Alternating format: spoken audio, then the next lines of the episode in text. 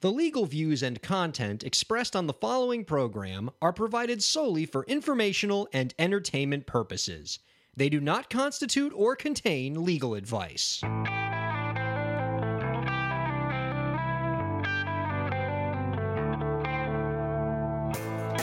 How's it going, everybody? Welcome to the show. You are listening to the Break the Business podcast. I'm Ryan Kairalla, and it is a pleasure to have you here this week. And I'm joined by my co host, Dave. How's it going, Dave? It is a lovely Sunday morning here in South Florida, Ryan. Everything is peachy keen, riding with my windows down, to quote the late great Jim Mandich. Jim Mandich? Yeah. That's, you understand that It's the, very- the know, podcast the- is like we have a national audience. I know, I know. Local references get you local work. I'm sorry. I like that. That's a nice phrase. I kind of that's that's enjoyable. Yeah. I would work. I would dispute your claim that it is a beautiful day. It is. It looks very nice outside, but it is surface of the sun hot right now. Miami is a miserable place to be mm, right now. It's quite toasty. It, it- I, just- I mean, and you, you- I mean, you have kind of a darker car like Yes. me, Yeah, it's black. and so like every you know when you walk into the car. I mean, it's been sitting out there all day. Like everything's hot, and like you Yeah. feel like your skin's melting. I still have to get a shade for it. Yeah, I don't have one of those either. Yeah. Can can you get like one of those that were popular like in the ni- early '90s, the ones that look like giant sunglasses? No, that's dumb. Oh, do you think they still sell those? I don't know. But I could get the one that has, uh, you know, Han, Chewie, Luke, and Obi Wan in the cockpit of the Millennium Falcon. Well, if you do, I think you'd be doing the listeners a service by tweeting that out. I think we'd all like to see that. Yeah, but everyone has those. Those- They're a little bit cliche, actually. Oh yeah, yeah, that old chestnut. Yes. Uh, you, uh, we would ask before we get started uh, a little bit of housekeeping. Uh, can you rate, review, and subscribe to the podcast? So Uh, la- last, You're asking me? yeah, no. Well, last week Uh-huh. I felt like we came on a little strong. We were almost yelling at the audience. Yeah. So this week I think let's let's take a softer touch. Uh, listeners, if you'd be so kind, you can go to iTunes, SoundCloud, and Stitcher where you can find our podcast. Mm-hmm. And if you could just you know throw us a nice rating, you know, five star rating, uh, throw us a review, let us let people know why you like us.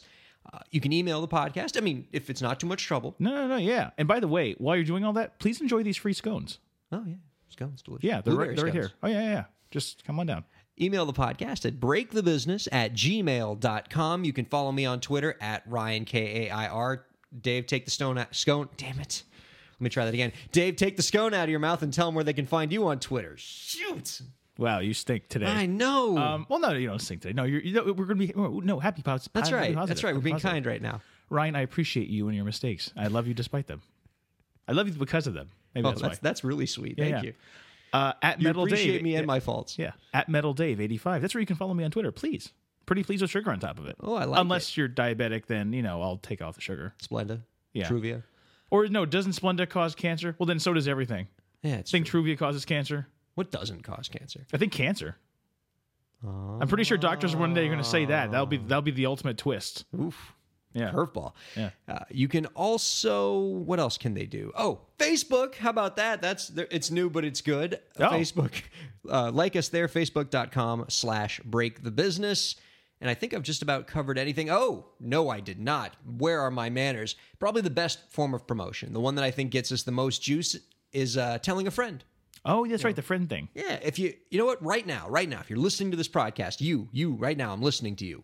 You, or you're listening to me. God, I'm bad at this. Just tell a damn friend. I had this whole bit where I was like, "Oh, you're listening, you know, listening to the podcast. Go tell a friend right now." But I can't talk today. What if tell a friend? What if there's a person listening that has no friends right now, and you have just like made their day exponentially worse? what better way to make a friend by just turning to the person next to you on the subway or on the bus or on the dirigible that you're in? But now they're just a weirdo talking to someone on like a stranger on a bus, and now they're they're, they're getting pepper sprayed right now. Oh my god, the pepper spray's no! out! Oh my god! Of, Oh. all the, of all the people to talk to on the dirigible, What's with you in the dirigible? it's a funny word. Isn't Is this it? Indiana Jones and the Last Crusade? We need to bring back dirigibles. It was Lou Pearlman. Remember, Lou Pearlman was in the blimp business. Yeah. Oh no, he was the reason that they didn't take off. That's Ha! right. You know, he, he prevented big dirigible from really. No, yeah, it wasn't that little tiny thing that happened in the twenties. That little uh German That minor, airship. that minor accidents. yeah. It, it was snafu, really. Didn't, didn't really stick the landing. Anywho, Um, speaking of things that are not terrible disasters, our guest this week is fantastic. I love this guy a lot. Steve Palfreyman. nice segue. Yeah. From Music Launch Hub. Uh, we're going to have him on in the next segment. He's going to talk about all the parts of the music launch process. Because most people, when they think of music launch, they think of just that, you know, clicking the button to put your song on Bandcamp or Spotify or something like that. If music launch, Ryan, if if it's just a blimp named music that he's launching, I'm going to be very upset with you. I didn't even realize until now that I was talking about blimps and we have the music launch expert on in the next segment. yeah, if he's if, Oh, if you're going to talk to him like, so Steve, so what's it like and how, uh, what tips for independent artists? And he'll be like, um, I, I I thought I was here to talk about the launch of my new airship music. Yeah. It's it's really cool. It's shaped like a quarter note. The engineers have been kind of on me for that in terms of aerodynamics, but I think we're going to give it a try.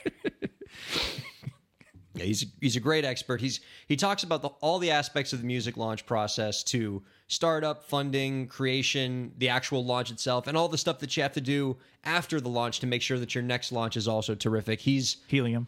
helium. Oh, you gotta have helium.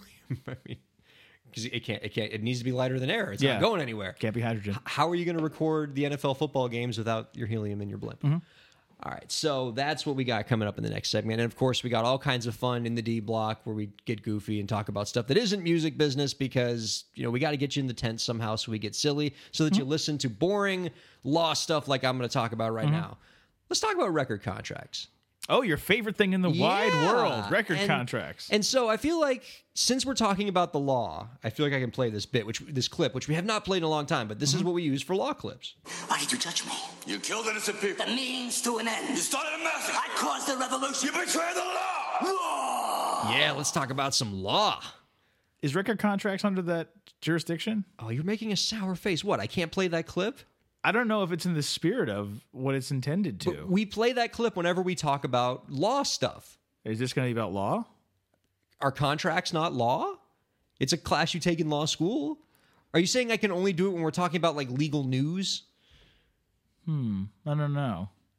We should get Armand Assante down here. Have have him t- break the tie on this? Or no, actually, I should say we should just get Judge Rico because that's his character. That's right. You think I he'd be willing to do that? Like, hey, Armand, we want you to come on, but we want you to be it as Judge Rico. Yeah, but I feel like that's just Armand Assante, actually. That's true. It's not really a stretch. role. Even as Odysseus, he was kind of like out there. I forgot that he was Odysseus. Remember? It was on the NBC miniseries of the Odyssey. yes. Wow. Yeah. Wow, you pulled that one deep. Well, because remember, like they would always. That it feels like that was always on during school. Like they would always play it for us in classes. Yes, that When was nothing was going on, we'd always watch the Odyssey. that. That was you know last three days of class. Teachers hungover needs to play something. Yeah, and- watch the Odyssey. Yeah, That's exactly. true. Up here comes Scylla and Charybdis. Well, can I tell you what I was really doing there? It's been so long since I've gotten to play that clip because we haven't done a lot of pure entertainment legal news. It's been a lot of tips. Mm-hmm. And I just really wanted to play that clip again. So I get it wasn't the perfect fit, but it's kind of law related, talking about contracts. Okay. So yeah. Why did you touch me? You killed innocent people. The means to an end. You started a massacre. I caused the revolution. You betrayed the law. Law. Law. It's time All for right. some law. All right. So uh, I wrote an article uh, this past week. It was actually pretty lazy article writing on my part uh, because really Hypebot just printed a uh, excerpt of my book. Oh my god. So you didn't write an article. I wrote something and there was an article. Therefore, ipso facto, I wrote an article. That's an excerpt. That's not an article. They printed an excerpt that you didn't write an article. It appeared in the article section of Hypebot and I wrote it. a bull. I'm no that no no no no no no no no no. I feel, I've met all I've met all the requirements. I wrote it. Check. It's an article. Check. it's not an article. You wrote a book. I also wrote a book. Yes. Like in cer- And I wrote something that appeared in the article section of Hypebot. like in the, like in the old like sometimes like Harper's or whatnot back in the old days or Collins or whatever. Harper's. You know they would print excerpts from books like like from Nathaniel Hawthorne something like that. Nathaniel Hawthorne didn't write an article for Harper's. You know what? You're absolutely right. I like your analysis better because now you've likened me to Nathaniel Hawthorne. No, no, I understand. No, we're one and the same. List, you know, great authors throughout history who have their works excerpted. Ryan Kairalla, Nathaniel Hawthorne right next to each other. Thank you. Thank you, David. Thank you. Well, I'm more of a Melville man myself, so you can just go screw yourself. Get out of here, Scarlet Letter, and whatever else you wrote. It's like the only thing we know of him. Okay. Well, it is actually an interesting excerpt. I I, I liked that part. I thought you had a what that book legitimate story you're going to discuss. Well, no, I want to talk about what's in that article because I think it's an important segment. You, what's That what's article that I wrote. you son of a bitch? I can't believe it- you. I it- can't believe you. Is it legit lazy that I that I didn't actually because I've written an article for Hypebot before, but they wanted another one, and I was just kind of like, here, and you take this Oh thing wait, that I wrote so for the book. You just went to the word document that was your book, cut and paste from a chapter. No, no, I told him it was an excerpt, and the and the article does say that this is an excerpt from Break the Business. So I'm not lying to them with this article I wrote for Hypebot. Go, go. do, do do what you want. Go. It's, your stuff. Go. Just an- go. But it's it's an important topic. I'm uh, sure it is. because it uh, it talks about sort of the record making process and really one of the fundamental things that's most problematic about record deals and something that when I explain to artists how it works, they think it's ridiculous because when in, in the book and this isn't in the excerpt, but when artists come to me and ask me to look at their record deal and they cannot afford legal services. I tend to have my own form of compensation, which is they have to listen to me give them the talk. Before I'll review their contract, they have to let me try to talk them out of the contract. Oh, okay. That's my compensation. And so one of the things I say is, why do you want a record deal? And they say, well, among other things, I can't, aff- you know, I- I can't pay for music. I can't afford to make my music. And so I need them to pay for it. And I will say inevitably back to them, but under this deal, you are paying for the music. And they say, what do you mean? It says it says right here the you know, record label has a recording fund, and what they don't understand how this works, and many artists don't, is under a standard record deal, the label will in many cases indeed funnel fund the money to get your record made. Um, but then once the record is made, you pay them back out Yes. of the tiny, tiny, tiny, you know, eight cents to the dollar royalties that you uh, make out of the record deal. And you don't see any money. You make no money from the deal until you have paid the label back. And it's not just the making of the record. Many record deals will also throw in there the cost to make the music video, the cost for independent promoters, the cost for the websites. I've seen I've even seen record deals where they say any expense that we make on your behalf, including just like you know, our own labor on it. We're going to hold you responsible for having to pay us back before you see any money. And that surprises many artists because they think that this record deal is okay, we're we're a partnership. We are we're going to we're going to be in this together. Your success is my success. And what they come to eventually find out is it's not a partnership, it is a loan. And it's a crappy loan. It's loan with terrible terms, but the record label is the bank and the artist is the debtor. Did you mean okay? Because it's funny the, the way you said that. It's not a partnership. It's a loan. Is it a loan or are you alone? Well, a little bit of both, actually. Right? That's very deep. Yeah. Yeah. Ah, yeah. Yeah, it's like oh, it's, you're not it's not a partnership. You're alone. It's a loan. yes. I mean, you you are alone in the sense that in many of these deals, the label will promise to help you promote this record, and then you know they get Yeah. bored and they don't promote it. but- It's a lot like the movie Office Space. Instead of just taking fractions here or there, not noticeable, they take fractions that add up to like 95%, and it's right in front of your face. That's right. And and so that's the thing. You know, I would almost understand because, you know, the other side, those people are going to say, well, the label's making an investment in you. Mm-hmm. And and you know, to be real, the label also has many other artists, many of whom fail. And if they don't do the model this way where they can recoup their investment early, then the business model doesn't work. Um, and of course, my response to that is then maybe it shouldn't be a business model. Mm-hmm. Like if your if your business cannot exist unless you're exploiting people, then you probably shouldn't be in business. But what you know, yeah, okay. you're, destro- you're going to destroy America, Ryan. yeah. Hello, um, hello, hello, capital versus labor for the last over 100 years. Fair enough. Well, although I mean, it'd be nice if this was capital versus labor, because if the artists were at least employees of the record label, they could Oh, get that's a regular true. salary, health Yeah. insurance, but they don't get any of that crap. Yeah, and, and even then, bargaining rights. Yeah, and even now, those don't, don't even make any difference. But anyway, we're going down to sidetrack. Here. That's right.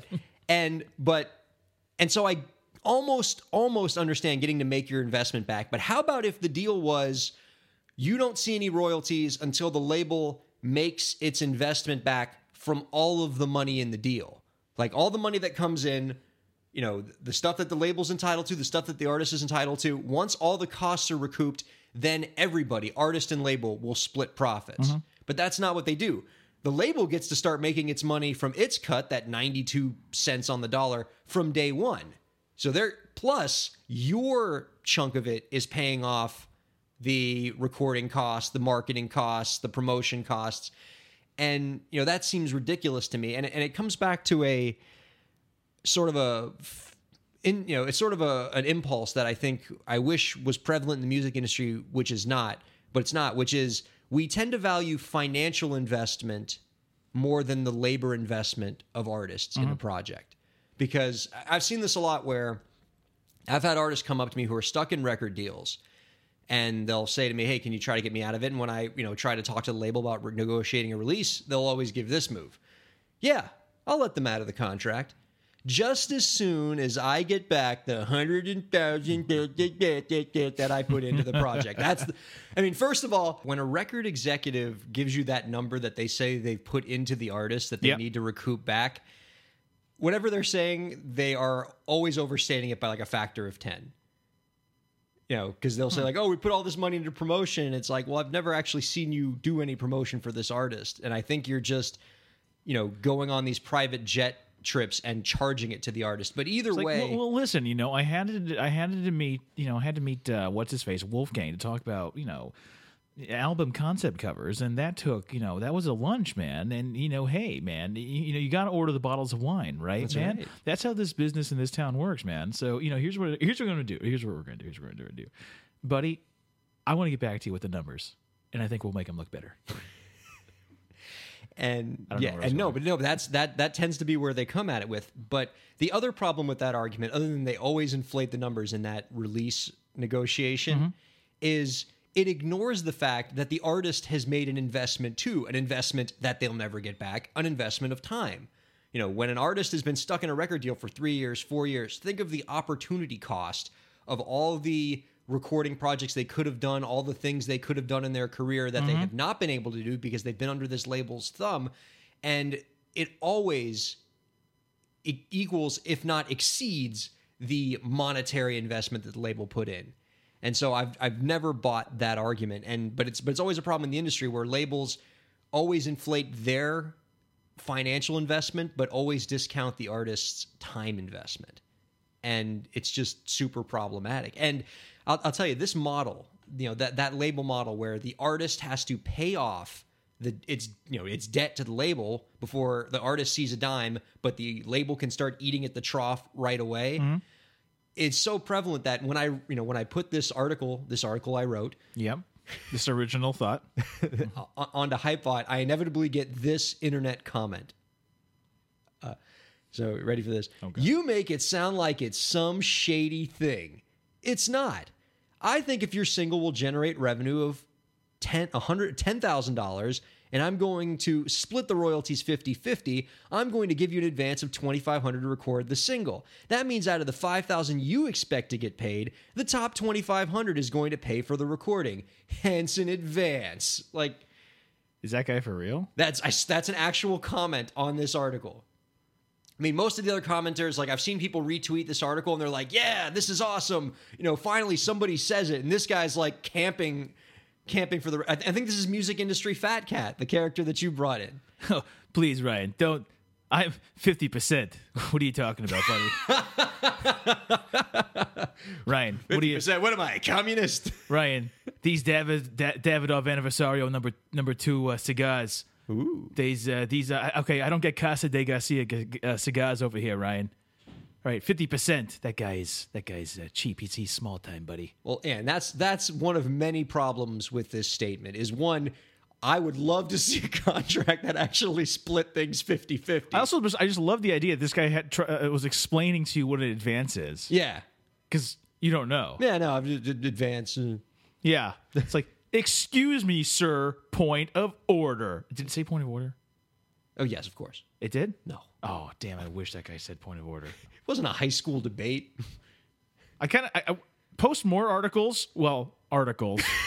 I'm No, using people quotes. can't see your air yeah, I'm, quotes. I'm using air quotes with articles, and because I just want to see if this guy starts following you and what his comments are, because I, I I feel like he doesn't know anything. Well, I mean, first of all, 50-50. I would love to see a contract that just said, you know, after we after all of the money that gets made You get 50 50 re- percent. recoups all the costs, we split things 50-50 as partners. That would be an amazing contract. You show me that contract, I might actually tell an artist to sign it. But that's not, you know, commenter, that's not what record deals are because it's not after we've paid for the recording we'll split the money, definitely not 50-50. It's after you the artist have paid for the recording out of your infinitesimal royalty rate that we have kept artificially low because we're jerks. Um, then we will start letting you share in the money. Meanwhile, we've already started sharing in the vast majority of it from the beginning. Oh, and in closing, we talk about this being a loan, except it's the worst kind of loan because with every other loan that exists, you get to own the thing that you're getting. Mm-hmm. Like after you pay it off, yeah. after or even mm-hmm. before you pay it off. true, yeah, like yeah. I'm- I'm paying off a mortgage right now, but this is my house. That's true. But with a music recording, so the artist is paying off the loan that is this recording, but do they get to own the recording? No, it belongs to the record label. So you're paying off the record la- you're paying off your debt so the record label can own something you create. But you're right, commenter, this isn't shady at all. No, I- oh, that's what he said. Yeah, it's like, oh, it doesn't seem that shady whatsoever. Yeah. Yeah. Yeah. I mean, I guess also maybe I guess also loan sharks aren't shady because hey, man, they, they do you the courtesy of letting you know when your money's due, and if you if you have a broken leg, who cares? I feel like even a loan shark would be like, dude, this is messed up. I mean, at least when we loan people money, they get to keep the thing as long as they pay us back. That's true. Yeah, I guess the mafia does have some standards. I know. Yeah. But like he, he like the commenter says this is oh you th- you make this sound so shady only because there I've never seen any other business transaction that works this way outside of the entertainment industry. But other than that, it's not shady at all. You think- Anyway. can they hear the puppy barking I- on the recording? I pro- probably, but then again, sometimes we hear things they don't, and then they think we're insane. So if you followed us on Twitter, you know that I got this new puppy Molly, and she barks all the time. And the studio is fairly soundproof because it's it's a converted garage, and so that that door when it closes, it's it's pretty airtight. I mean, we're actually suffocating in here Oh yes, we've been slowly dying every single time we do this show. for your entertainment. Yes. But that dog can still bark so loud. Oh, all right, let me just I'm say this last thing about my puppy. Yeah. before we uh, get into uh, Steve Palfreyman. So puppies are hard. Yeah. I mean, this is this is tough. And the first couple days she got here, she was super scared and skittish, and she would like lay by our feet all day. And we just, you know, and she, I was like, oh, she's a delight. She's so docile and quiet. Now she's insane Yeah. and I know I'm we're gonna I'm gonna get all the emails like oh you you know oh it's because you're a bad owner you're not taking care of her the right way. It's all true. It's all true. I mean it could very well be, but this dog still needs to give us a well, break. here, here's the thing. You know what, Ryan? I'm going to step outside and Yeah. take care of Molly while you do the interview with uh, Steve of Ah. Palfreyman next. And so I'm going to go ahead and just take care of the animal. So you won't hear me on that because I'm going to take care of the animal. Okay? Very let's, let's do that. Steve Palfreyman up next on the Break the Business podcast. Ryan here from the podcast. Shameless plug time. My new book, Break the Business Declaring Your Independence and Achieving True Success in the Music Industry, is now available in paperback and an ebook. The book talks about how you can be your own boss in your music career and take control of your content creation, promotion, distribution, and fundraising. Get your copy on Amazon by searching Break the Business. It's a nice read for musicians and the people who love them. That's Break the Business, declaring your independence and achieving true success in the music industry. Thanks very much for your support.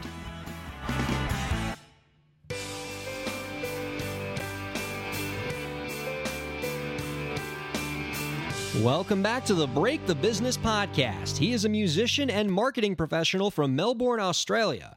He is the founder of Music Launch Hub, an online community where musicians and music professionals can collaborate and provide support on projects. Music Launch Hub also offers tons of free content for its community members to help them with their creative and business endeavors. On September 13th, he will be launching the Music Launch Summit, a free online conference featuring insight from over 40 music industry experts who will be covering the keys to a successful music launch. You can find out more about his work by visiting musiclaunchhub.com and stevepalfreyman.com. Ladies and gentlemen, Steve Palfreyman is on the Break the Business podcast. Steve, how's it going? Awesome now, best intro ever. Thank you. Oh, well, I'll take that. Um, it is. It's a thrill to have you here. I'm a big fan of what you're doing and all the great resources you have. I especially love that so many of them are free. Kudos to you. The price is right there. Um, that's uh, terrific. And I want to start my conversation with you the way I, I love talking to these to you guys, the musician turn industry experts, because I love hearing about the journey of how you went from point A to point B. So, what's your story, Steve? How did you get involved from uh, starting out as a musician to helping artistpreneurs launch their creative content? Out of sheer necessity, pretty much. Uh, I'm still I'm still an artist, still play music. Uh, you know, want to be putting more time into that. Actually, after the summit's finished, I'm just gonna go and bury myself into music. I think for a while.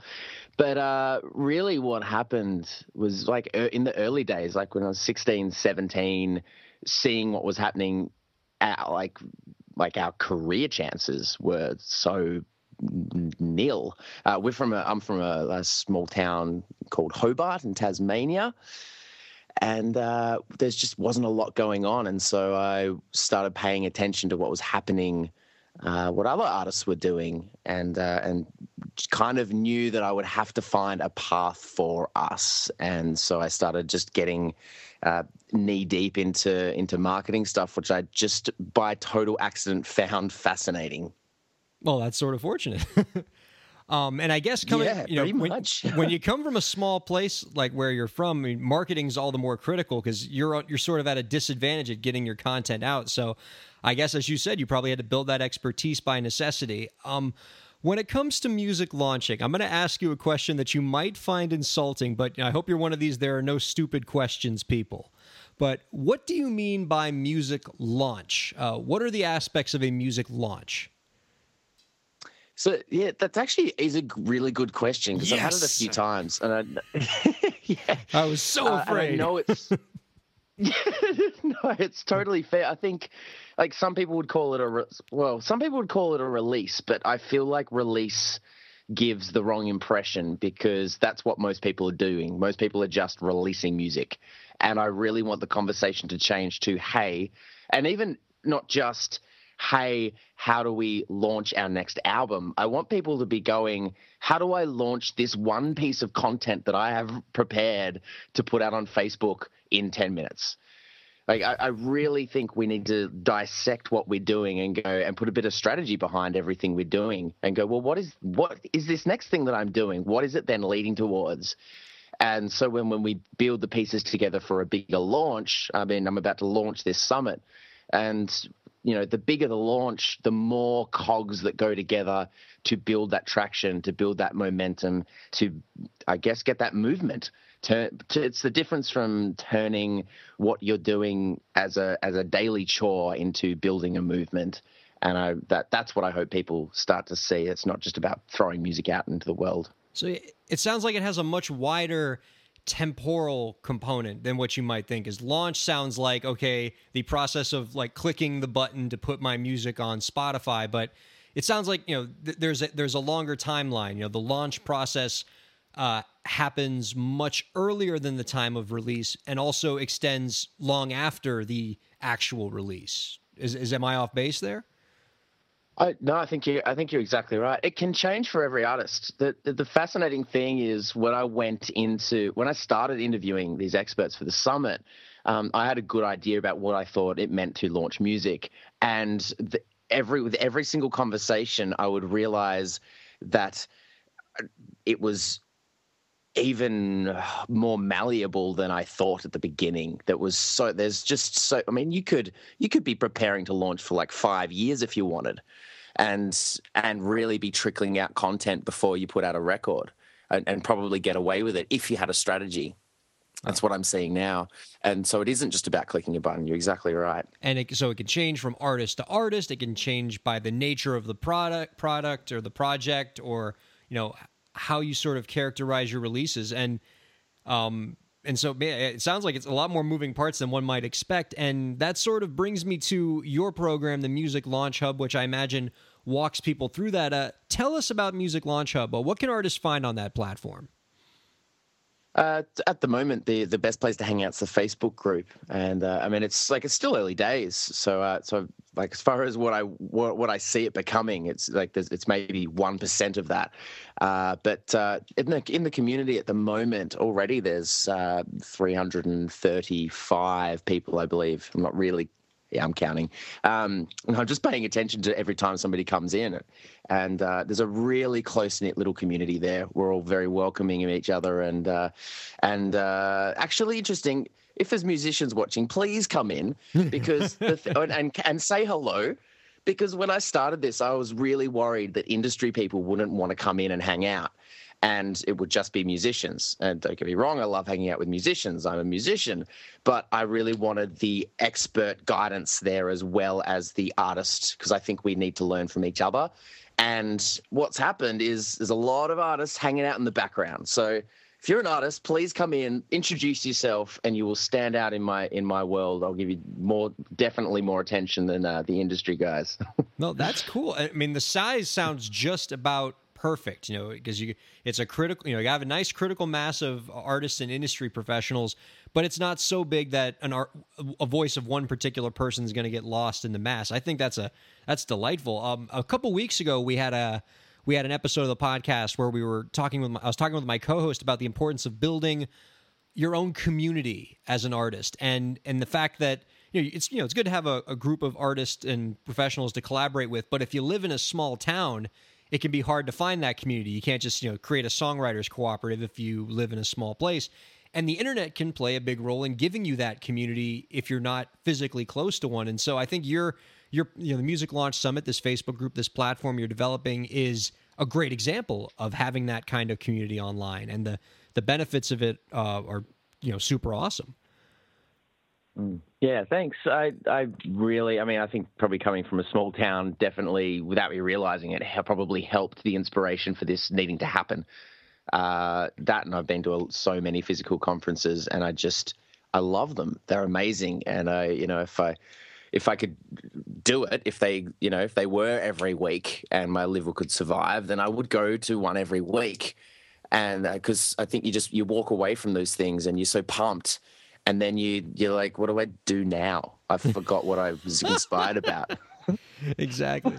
Um, well, and and that does, of course, uh, you know, you know, provide a natural seg to talk about your music launch summit, uh, which we're gonna we're talk about in detail because I'm super excited about this online conference you've essentially created. But before that, I want to ask you one more question about music launches because I do think this is important, and, and artists have to execute the launch effectively to move their careers forward. So when you've seen artists work their way through the music launch process, this this long timeline that can, you know, ex, you know, last well before a release happens and long after the release goes out, where what areas of the launch do you tend to see artists get tripped up the most? Where where do you think the mistakes tend to get made most frequently?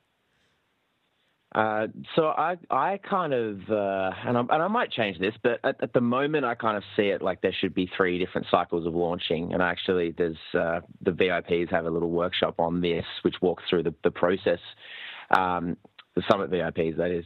Uh, but the idea, I think most people are hanging out in phase two, and they think that they're like they're just waiting, waiting, waiting. They're they're working on their music. I've done this plenty of times okay, my music's ready, cool, I better launch this. And they go straight from zero to phase two. And phase two is the launch phase, which is where you go for the ask and you're like, hey guys, support my thing. And without, it's, it's just the same as going to a coffee shop and saying, give me that coffee. Sure. It's like, excuse me? uh, I'm sorry, sir. What? Uh, give me that coffee. Um, it's no different. Even if you're like, hey, can you buy my track? Like, there is so much lead up that needs to happen to build the relationship, and I'm sure, like like you're saying before, you would you you would have talked about building that community first, um, and giving them so much. Like that that that first cycle is the most important cycle, and that's the nurture cycle. And then I, I so I, I think everybody's hanging out in um, phase two when they should be hanging out in phase one for a lot longer. And then I think the other thing that happens is they launch and then they don't know what to do next, so they miss the second most important part, which is phase three, which is the um, the support phase, where they're supporting the people that have supported them, and they're and they're gearing up for. It's kind of like another nurture phase, just on steroids, because they're still talking about their launch and they can still get follow up sales. So I think they miss the before and the after more than anything, just by just by going, oh, let's just get this thing out there. Oh yeah, it gets back to what we implied before that uh, you know if you tend to see launch synonymously with release, that's how you're going to run into problems because you're going to not pay enough attention to that before and after process of the launch.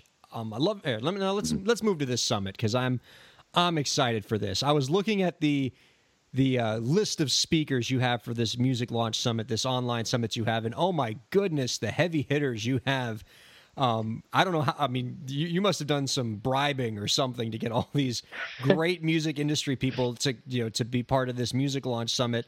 Um, so you got all these folks together to walk artists through the various aspects of the music launch. The summit is free, which is awesome. It uh, starts up September 13th. Uh, so how can artists find this summit, and what can they expect from it? Uh, yeah, so musiclaunchsummit.com is where you can get a free pass. Uh, you can expect, my gosh, I mean, like I've been working with artists and at, I mean, I've been an artist for more than 10 years, like, like, like professionally trying to do it and, uh, and working with bands for years and years and years on this stuff. And I still learnt stacks um, so I, I, think I think there's something for everybody. There's sessions, and actually, here's the most interesting bit. If you come on day one, uh, I'm actually going to be doing like a live stream uh, on the summit page where uh, I'm going to walk through. If, if somebody comes up and goes, "Hey, this is where I'm at," I'm going to tailor the sessions for you so that you can literally know these are the five or six handpicked sessions that I need to make, like put in my calendar now and make sure that I get. Um, and I say that because there's there's a, there's a time limit to um, on all the sessions to uh, keep the procrastinators or give them a little kick because I'm one of those people. Um, so each session basically streams for, for, for free for three days, and I'll come and hand I'll handpick your sessions if you rock up on day one.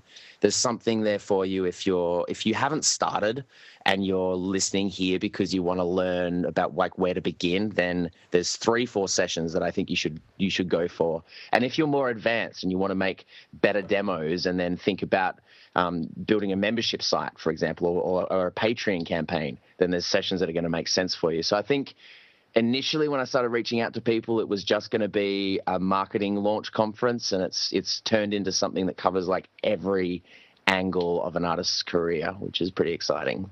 That is exciting, man. I I've whenever I've gone to music conferences, I always feel a little twinge of guilt because I'm like there are so many artists who could be benefiting from the insight here. And I know that most of them you know they don't live in places where these conferences are and can't afford the trip. And even if they do live in those places they might not be able to afford the entrance for it. And and so the fact that you've sort of brought a lot of these insights uh, to the masses with a free online conference which has a vip section of course which i which i would certainly encourage people to avail themselves of if they uh, have the means for it i just think that's really really cool. Um, i want to go to your website here steve because I, I, I I was listening to your uh, your bio because it's a it was a video and I you know you said something in there that sort of intrigued me because um, it gets right into what the core fundamental concept is of our show and I'd love to get some elaboration from you on this. You said that one of your goals is you wanted to build a music industry for artists and not have these artists rely on lottery tickets, i.e., record deals. Uh, can you talk a little bit about that? Yeah, I I get crushed on so many levels when I see, and it happens to happens to like it's happened to people I know when they're sitting there waiting and waiting almost for nothing. Like it reminds me of like the story of a uh, like an elderly person with dementia being taken to the bus, like walking to the bus stop each day and waiting for the bus. And uh, and you know, and each day they'll go back because they don't remember that they went the next day, and they're just hoping, waiting for that bus to come to leave. You know, like stories like that. It's this. It feels the same to me as somebody sitting there going, "Is this label going to pick me up?" But then I also get scared on the other side of when I ha- hear friends and they're like, "Hey, uh, got uh, got this deal on the table." I'm like, "Oh no." run, please run. Yeah. um, and I've seen uh, like horror stories. You know, I've I've the bands that I've used to um, used to gig with uh, have had to break up because of deals gone badly, um, like career destroying things have happened. And I'm not saying that's the whole whole industry at by any means. And I and I do think there's a place for for deals, still labels, and all that sort of thing. I just have a big problem with the major label ethos that is still soaked through the veins of the music industry. And I don't think, I mean, it, it where where we are now, what we can do, it, we don't need to have that re, that rhetoric here anymore. And I think we need to, like, all of us need to work together to get rid of it. And that means we need to find better ways to work smaller uh, together, build tighter knit communities with our fans as well as our teams and our, our fellow bands. And if and you know if that means like all the all the bands in uh, you know in a 10 kilometer radius of one one genre in Melbourne start a record label uh, and they start a movement, then perfect. Uh, because we've got a lot of power and we work together, and I, and I think just waiting and hoping is is going to be a, a, very disastrous career move for. Lord, I mean, it already is. It's proving that way, isn't it? Yeah, it's, it's funny you mentioned the waiting and the hoping. Uh, the metaphor that I've heard before, uh, uh, in, the guy who wrote the forward for my book, a, a guy named Bill Bolden, uh, DJ Spruik, he referred to it as the princess fantasy you know, waiting for your record label to come and save you, you know, rescue you from the tower. I love that. Yeah, I know. See, like I'm telling you, like every time I explain that to somebody, they go, "Yes, that's exactly what it is."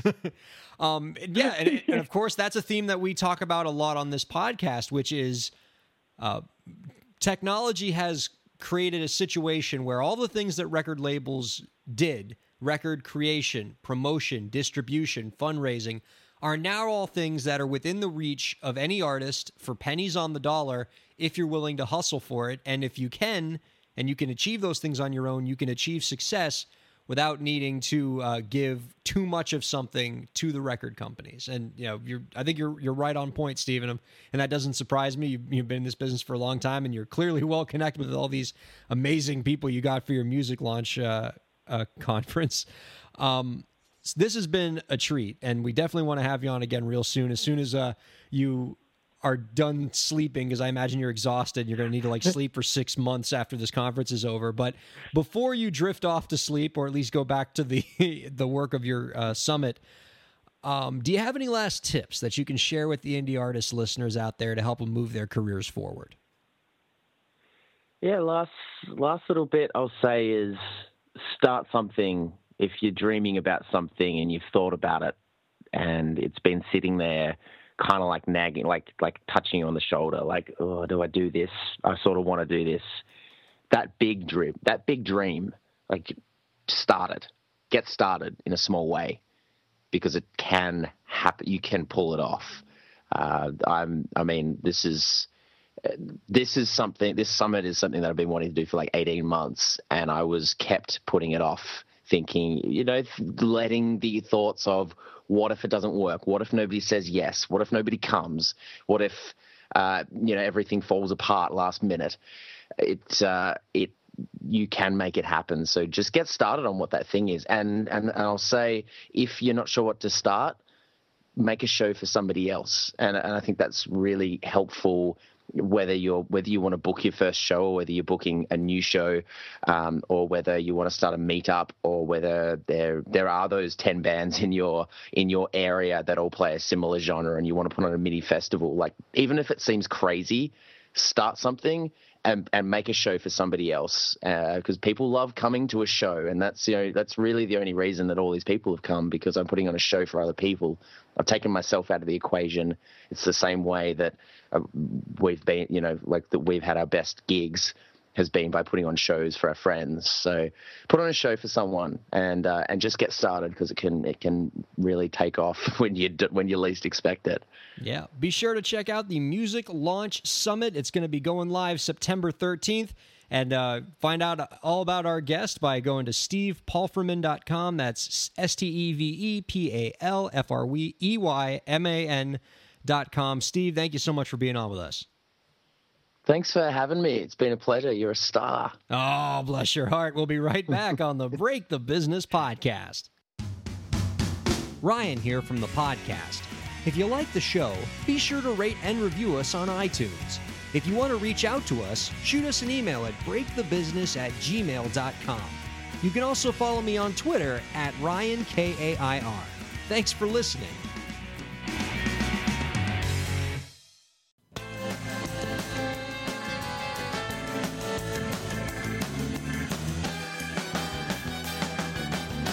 Welcome back, everybody. Our thanks to Steve Palfreyman for joining us in the previous segment. You can check out his stuff at musiclaunchhub.com and Steve Palfreyman, P A L F R E Y M A N.com. He keeps up our winning streak of awesome Aussies that we've had on this podcast, going, of course, back to Mary Amber, one of our favorites. Mm-hmm. And they're just uh, awesome think- people all around. I think they're definitely in the top two of Australians we've interviewed. Certainly, for sure. Yes. God, how bad would it be if there's like a third Australian that we can't remember who was on our podcast and he's like crying right now listening to this? I don't know, but you brought up an interesting point because no, never mind. I shouldn't say I don't remember some of the earlier guests. You just did. Oh, I'm sure you'll edit it out. He won't. No, I won't. I feel a little sad, Dave, Why do you feel sad, Ryan? because you're not going to be here next week, and I'm Nope. I'm happy for you that you're you know you're going to uh, Ozzfest meets Knotfest. Oh wow, you remember the name? I do. Uh, Slipknot, Ozzy Osbourne. That's always going to be fun, and I'm glad because I, I mean you're always. I love it when you come back from metal shows because you always have a spring in your step. But it's going to be sad doing this by myself. But Uh, yep, yep. Southern California is a call-in. Um, so I'll be there for the uh, weekend. It's always hard to then leave afterwards. But there'll be a time where I just stay after maybe after I get access to your bank account, just drain it. Then I'd stay. Yeah, that'd help. Anyway, so yeah, I'll be out there, and um, you know, actually, it's funny. I also got in the mail yesterday my vest. oh, I saw this on Twitter. Tell people about your badass vest. Yeah, so I got it's a well, it's a black denim vest. That's a, but right now it's blank. It's a blank canvas. So I've got all my patches already. I've got, or I'm waiting on a few more that I'm going to sew on or iron on. Um, now, when I say and, and basically create this this awesome metal vest battle jacket thing, and it's, it's it looks really awesome just on its own. But I'm like, I got to put all these patches on there. So I got Metallica, Sure. Behemoth, Amon Amarth, uh, Slayer, Anthrax, Starland uh, Vocal Band. what? oh no. um, anyway, um, a whole bunch of good bands and a few more, and I just got I can't wait. You know, so yeah, I'm not gonna have I'm not gonna have it with me at Ozzfest meets Ozzfest. I'm gonna unveil this next year during Metallica shows. Unless you're, you don't want to take a blank vest. No, no, no, no, no. So um, yeah, man, I'm super duper excited. Um, I don't know how to sew. Oh yeah, I was going to ask you about this. I, I was like, does he know how to sew? Is this something I don't know about him? I've known him for 20 years. I didn't know he had this talent. No sew. So, what do you get? I mean, is this going to be an Elmer's glue situation? No, no, no. Uh, no, lick no. the back of No. it and hold it there for 10 minutes? What, what are we doing? No, no, no. I, I, I either I need to find a seamstress to do it and like uh, sort of give explicit instructions of what Why, I need. why you got to be so gender normative? Why can't a seamster do it? Is that Fine. is that actually the term? Like, what is what is a I- male seamstress? I don't know. I don't know. Whatever. Fi- yeah, if I can find a person, a human being, why does it have to be a human being, idiot? why can't it be Molly the puppy with her little paws? Fine. If she can get like a little a needle and thread in there, you That's know. tough to do without thumbs. That's that's a big handicap for Okay. Of course, now I'm being ableist, but Yeah. so- oh, why, I know. Ryan? I'm sorry. I'm sorry. why did why did someone have to have opposable thumbs in order to use tools? Did not check my privilege there. yeah, your human privilege, you ass. Can I tell some before before we get back to your vest? Only because you brought up Molly. Um, can I tell you something Molly did this morning that just completely show maybe perhaps shows how bad I am as a dog parent? Ecstasy, Yes, that's right. because Molly did Molly. That's right. Molly Molly did Molly. Um, we're trying to housebreak this puppy, Uh-huh. and of course, now that of course I tell the story, I'm going to get a bunch of tips from people. Oh, here's how you do it. And so we you know we try to let her out to pee all the time, so she always pees. And so we open up her crate because she sleeps in the crate. That's not. Don't don't give me that look. That's what you're supposed to do. They're air holes, right? Eh, Okay. air hole. Oh, okay. Um, we we open up the I open up the crate and I open the back door. You know, the crate is right next to the back door, so she just turns left, goes out there. Instead, I see Molly get out of the crate, look at the back door, walk into the kitchen, and pee on the kitchen floor. So you know what you got to do is you got to do like in Jurassic Park. You got to take the crate right at the entrance.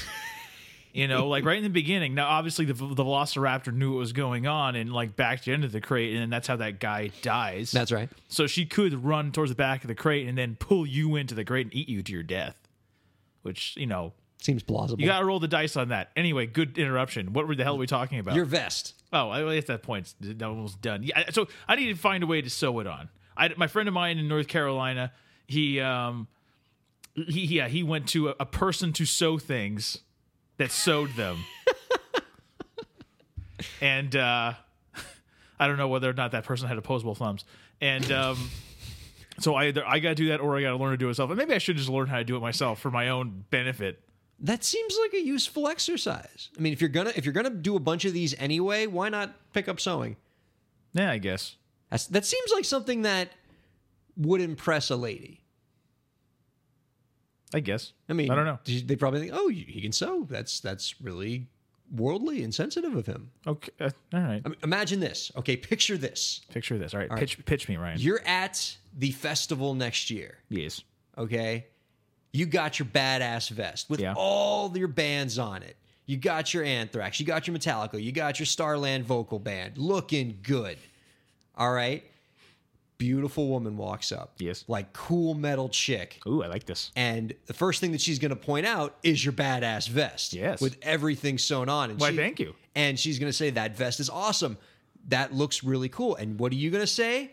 I sewed these on myself. Yeah. Boom. Somebody's getting a Starland Vocal Band Afternoon Delight.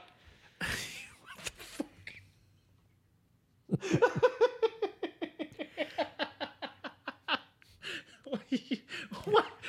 All of that was a long setup, a very long setup to get in my Afternoon Delight joke.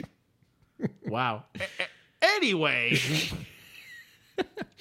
um, So, Ryan yeah. on the board is something called Pizza Camp. Pizza Camp. I saw this online and I was like, I got to talk to Dave about this. Okay, explain.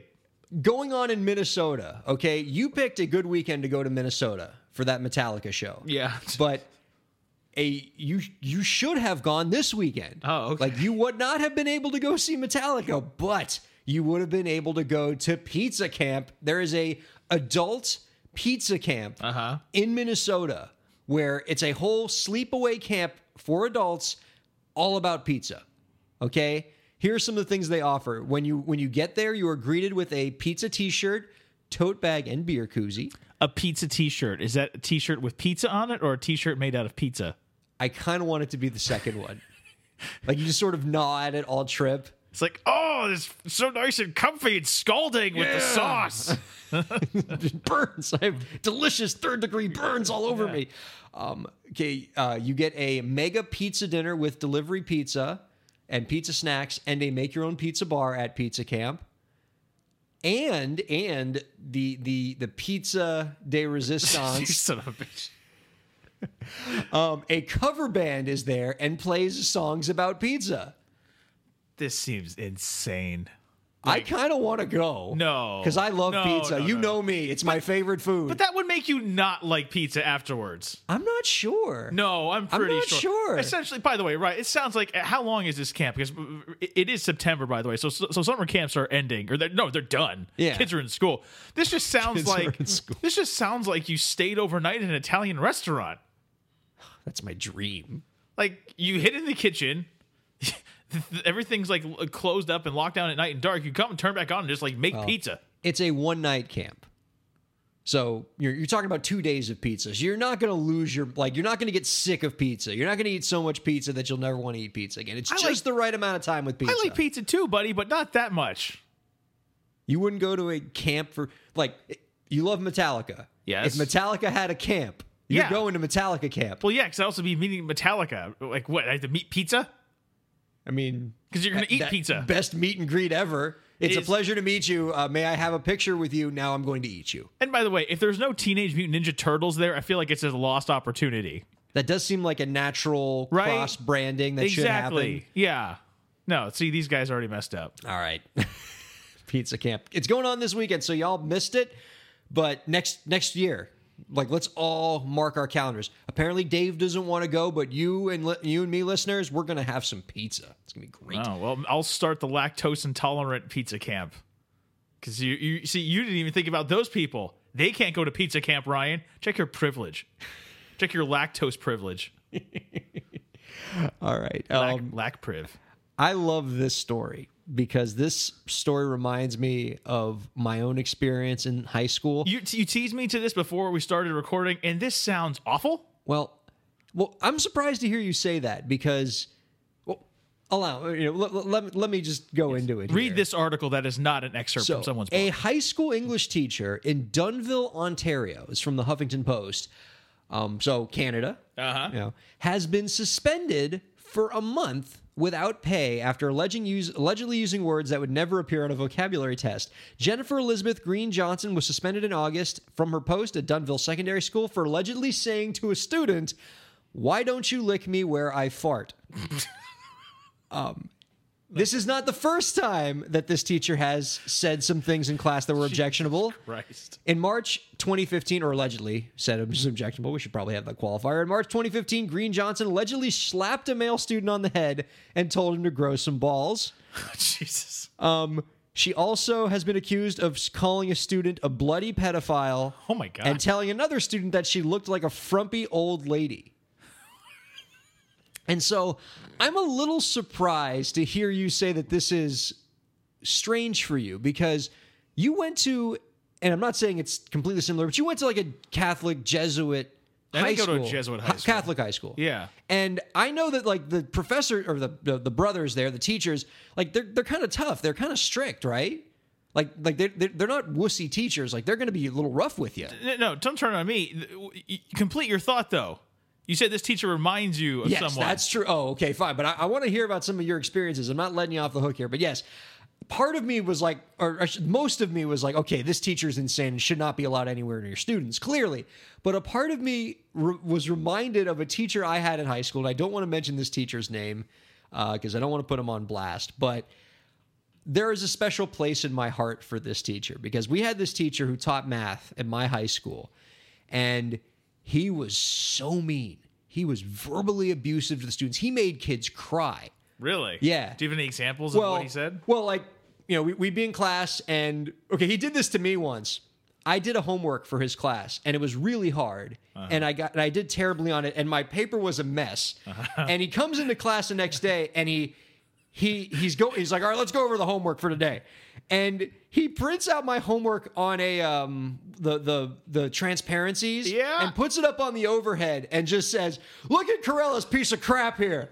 All right, this is just a goddamn mess. All right, look at what he does here. Oh my god! And just proceeds to go through my homework piece by piece in front of everybody in what's probably a FERPA violation and just like walks through everybody. All right, here's what not to do. Like he's breaking it down like it's like a Madden telestrator, like Yeah. he's circling stuff. Like oh, and look at this. Like he didn't like he completely messed up the derivative here. Just uh, oh, this is a this is a disaster. And he and he crunches the numbers and he doesn't even get the right answer here. And and I'm like I'm sinking down in my seat. I'm crying and you know and and and, and, he, and he would tell other kids in class like he would be like oh wrong answer stupid. And just you know he, and he would just he would call everybody names and you know would often say words that you can't say anymore. And the reason why he was able to get away with it uh-huh. is because we all did so well on the AP test. He brutalized and verbally abused us all the way to fives on the AP test for the class he taught. And so we couldn't and so I think the the the school probably knew what was going on but kind of looked the other way because he was Well, doing such a good job. I think let's be honest. Uh, the principal you had at that time at that school also wasn't exactly a basket of peaches himself. That's true. Um, and so but and but to this day, I mean, at the time, No, that guy's an asshole. I mean, yes, but and at the time, like I, I mean, I, I'd, I'd, I'd be crying after school, but is he still alive? yes, but Oh. Do you think he listens to the show? I doubt it. Call him an asshole right now. Uh, no, I wouldn't because here's why. Today, I I'm kind of thankful to have him. I mean, Why? Maybe it's because He's the- horrible. Well, because maybe because the abuse has sort of worn off. But I look back today and I was like, man, I did You have really, Stockholm syndrome. a little bit. But I did really well in a class that I had no business doing well in because That guy was that Rutgers basketball coach. He was. Well, well, think about Bobby Knight. Okay, Bobby Knight was an abusive basketball coach, and like stories came out of like stuff that he would do to be really mean to players. But if you go back and talk to those players who Bobby Knight coached, they all say, "Oh, I'm, I'm you know, Bobby Knight's he's he's a, he was a father to me. I'm you know so grateful to have him in my life." Did but okay, this is weird because I feel like now this this is amazing. Essentially, we have now opened the door to uh, dictator head coach, necessary or not. He was dic- he was the dictator head coach of teachers. Yes.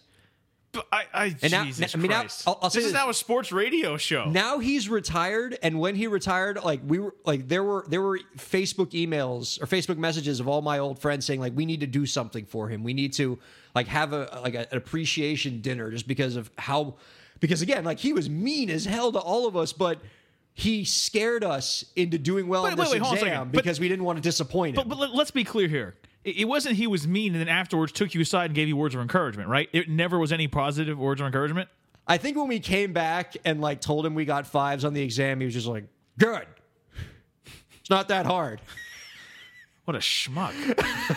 no, there's a, you have Stockholm syndrome, sir. Because let's put it this way.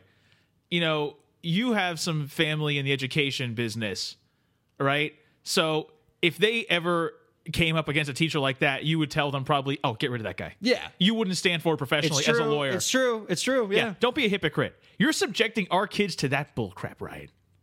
Well, and to be fair, I have no indication that this teacher is a good teacher, independent of the fact that she says things like, Why don't you lick me where I fart? Allegedly. Allegedly. Or something. So, I mean, that's not told here. But if you told me that, you know, she also was the greatest teacher in whatever subject she was in, I mean, I'm not saying that would excuse it, but I it'd make it harder for me to be like, oh, get rid of her. No, and this is not some sort of like new age where millennials, whatever, we're thirty year olds like, oh no, build them up with kindness and get everyone A's. No, no, no, no, no. If so- if a stupid kid's fail and fail that that freaking kid, they have to learn. But verbal abuse, I don't, I don't get down for that, man. But I want to bring this back to you. Because again, you went to An all boys Catholic, an all school. boys Catholic school. You can't tell me Are that there your differences? teachers were sunshine and rainbows. Like they had to have been tough on you. They were tough, but it never devolved to the level of vicious name calling. Well, keep in mind they're also they were also religious people. They're not going to uh, tell you to lick them where they fart. no, but yes, like, but, brother Eugene never said that in philosophy of being. No, but like, imagine they were tough on you. Like did did They were- did, no, but did they you were get slapped with rulers or anything like that? actually, I missed corporal punishment by a few years. really? Yeah. They had phased it out just before you got there. It, but it was there like in the 90s. Yeah. Oh, yeah, yeah. So um, it was just like it was a few years before I got there. But again, man, they, they weren't like assholes about it. It's like, yeah, is there a different is there a different way they connect to class because it's all boys? You know, yeah, there was a little bit of a different thing. You know, and also the fact that we had ties in our uniforms, and so you know everyone sort of talks about the fact that you know, oh, it's a great nose shield where someone farts in class. I didn't even realize that because I never did the all boys school thing. No, yeah, But I'm guessing flatulence is a makes much more appearance in that setting. yeah, because it's just a bunch Yeah. of like 15, 16, 17 year old boys. So It's you just know, nothing but us guys. you know. Yeah. This this is a weird episode. I really liked this D block. I no, it's fine. Yeah, it's it's different. It just I I never thought this was going to happen when we walked in here. I can't help but think that the listeners want to know more about us and want to hear our funny stories. You know, we come in each week and we give them advice about the music industry. Well, then and we- here's here's the, can I give you a piece of advice? Then write real articles and don't just excerpt your book. Maybe that's something you should think about, buddy. Original content. It was original content. It was original when I wrote it. You just don't A year and a recycle half stuff, ago. okay? You don't recycle stuff, okay? You don't want to be a hoser and recycle things, okay? Yeah. Hey, wait, wait, wait, what's Canada Dave doing here? oh, th- I was making I was making a joke. Because what? Because I was being very meta because I recycle that a lot of times. Oh, Oh, you. Are we doing this again? We're ending weird. yeah, kind of. Like, uh, what, what what's our time check on this? Uh, okay, you want a time check? Eh, about 18, 19 minutes. Ooh, can we can wrap up. do you want to wrap up? Yeah, we got we got a uh, my, my my wife's throwing a party right now. We can uh, Yeah, and also because it's and- we got to get out of here before uh, a whole group of people just start talking in the background and making a whole bunch of noise. that's right.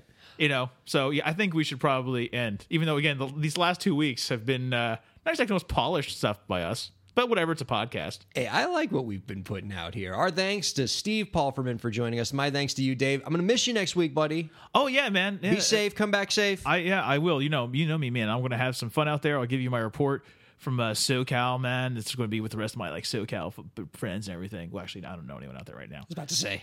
Yeah, no. Now that our friends moved from LA, you know, somewhere else. Oh yeah, uh, Yeah. Uh, Evan and Lisa. They've been on the podcast before. They just moved to Dallas, which is nice because they're a little bit closer to us. That's cool.